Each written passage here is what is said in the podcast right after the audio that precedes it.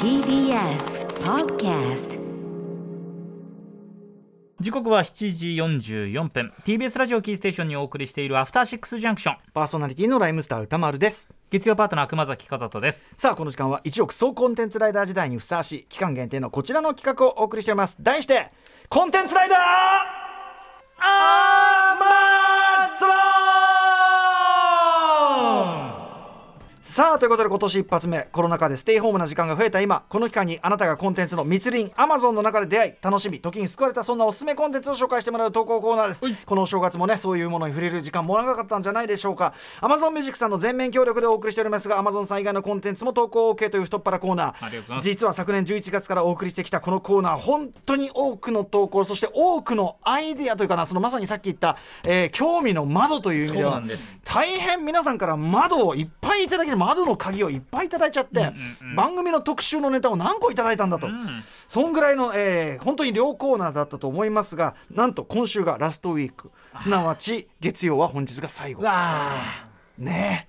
なってるんですよね、ということでできる限りご紹介していきましょう。これどっち読み？どっち読み？じゃあ私からじゃあ行かせていただきますね、ラジオネーム加速さんからのコンテンツライダー。アマゾン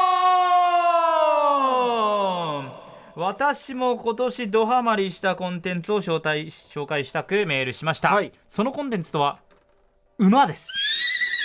あ手数。手数。保始まりは今年の春いや20年前に遡ります、うんうん。小学生の頃兄の誕生日プレゼントとしてダービースタリオン96が我が家にやってきました。旅スタはい当時競馬の毛の字も知らなかった私たち兄弟はよくわからないなりにゲームを楽しんでいました。その時の一番人気は東海帝王メジロマックインライスシャワーミホノブルボンビアハヤヒデなどそういった名馬たち。それから時はたち2021年2月とあるビッグコンテンツがリリースされました。そう「ウマ娘プリティダービー」です、うん。やることもないし手を出してみるかと触ってみたらこれが面白い。さらに少しでも情報を集めるためにと Amazon プライムで「ウマ娘」のアニメシリーズを視聴。これが決定打でした。アニメの「ウマ娘」はシーズンごとに従って中心となる登場人物の世代が違い。物語はその登場人物たちの世代の忠実、えー史実をなぞる形で展開していきます、うん。そして2021年の冬から放送されていた「ウマ娘」シーズン2は東海帝王メジロマックイーンの世代の物語。小学生の頃にゲームを通じて情報だけが入っていた私の頭に名馬たちのやけどしそうなほど熱いドラマが嫌おうなしに叩き込まれ自然と春の G1 シーズン開幕とともに競馬も始めることにさらに4月からは乗馬も開始、え最初は言うことを聞いてくれなくても2度3度乗るにつれて自身の技術が技術の上達と信頼関係が構築されてできていくのが増えできることが増えていく。うまくいかない中での試行錯誤がこれまたとても楽しいのです、うん。そして何より馬が可愛い。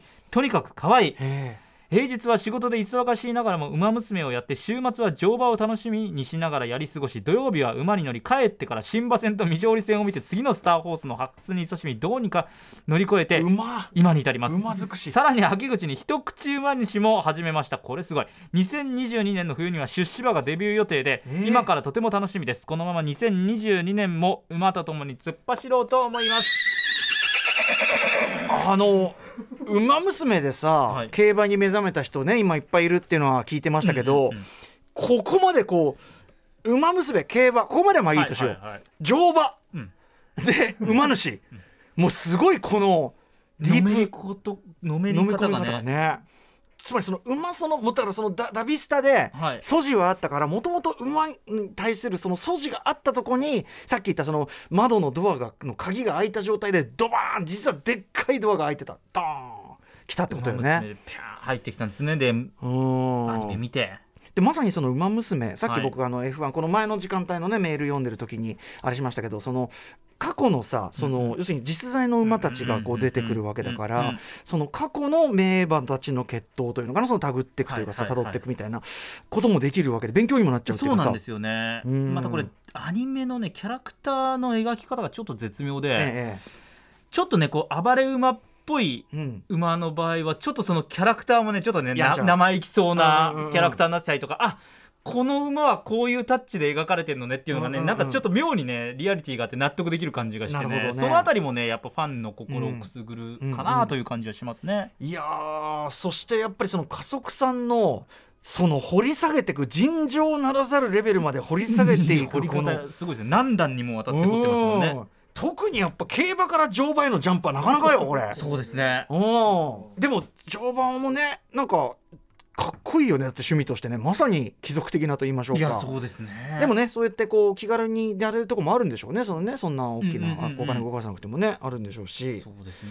そして一口馬の一口馬のしてどのくらいからできるんですか？本当に値段は様々だと思いますけど、うんうん。一口だったらそこまで高額ではなくうんうん。できると思いますね、一頭丸々だともう本当にもう富豪じゃないといけないですけれども、うんうんうんうん。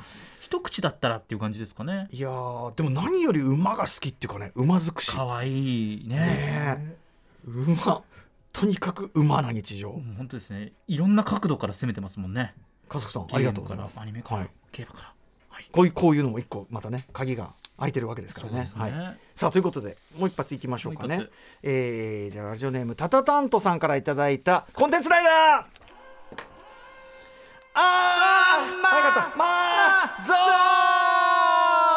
ーン私がコロナ禍で楽しんだコンテンツは新興ミュージックから発売された本洋楽ロック史を彩るライブ伝説。有働音楽事務所の軌跡をたどるです。有働音楽事務所ね、えータイトル通り日本の洋楽ライブ史を紐解いていく内容となっています。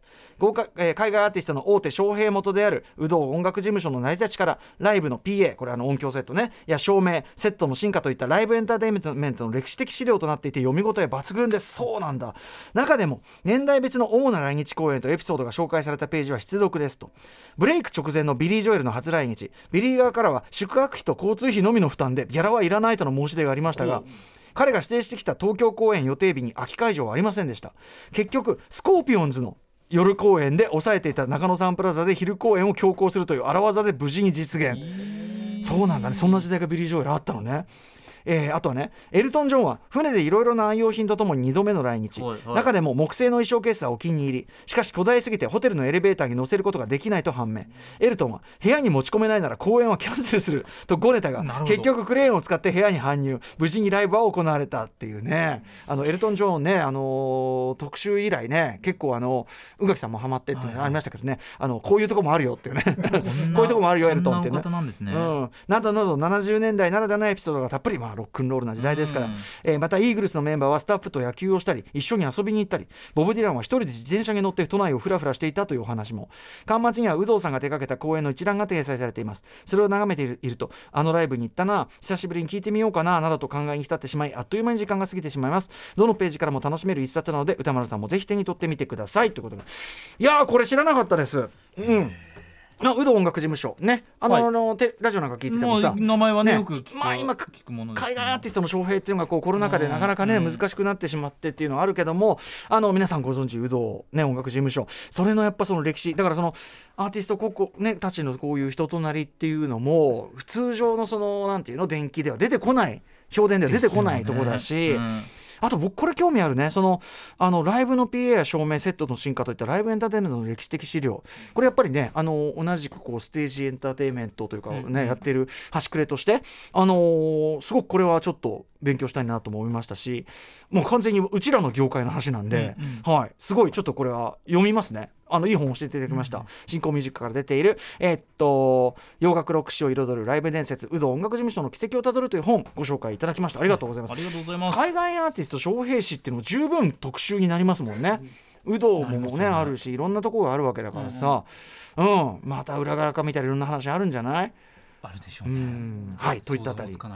ぜひはい。ちょっとあのこのあたりも。これもだからある意味特集の種教えていただいちゃった感じかもしれません、さあそんな感じでえー採用された Amazon ライダーたちには漏れなく Amazon ギフトカード5000円分をプレゼントしております。このコーナー今週木曜で最終回なのあでただまああとだから火水木3日ありますからまあまだ間に合うっちゃ間に合うんでね、はい。ぜひ送ってくださいよ。お願いします。うん、あのー、ご5000円当たるチャンスですからね、はい。そして Amazon Music さんからアンケートのお願いもありますあなたのおすすめのポッドキャスト番組は何ですか？こちらの回答をメールアドレス podcast- おすすめ amazon.com まで送ってください。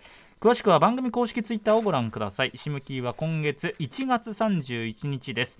回答してくださった方の中から抽選で Amazon ギフト券5000円分5000円分 E メールタイプのものが申請されます、ということで以上。最後ですもんね、うん、そうなんです。最後気合い入れてやりましょう。えー以上ここまで本日月曜最後となるコンテンツライダー。アマゾン火曜と水曜木曜の3日のうちに送ればギフトカード5000分2枚あ1万円分当たるかも。あれダメだ。ちくしょう。After Six Junction.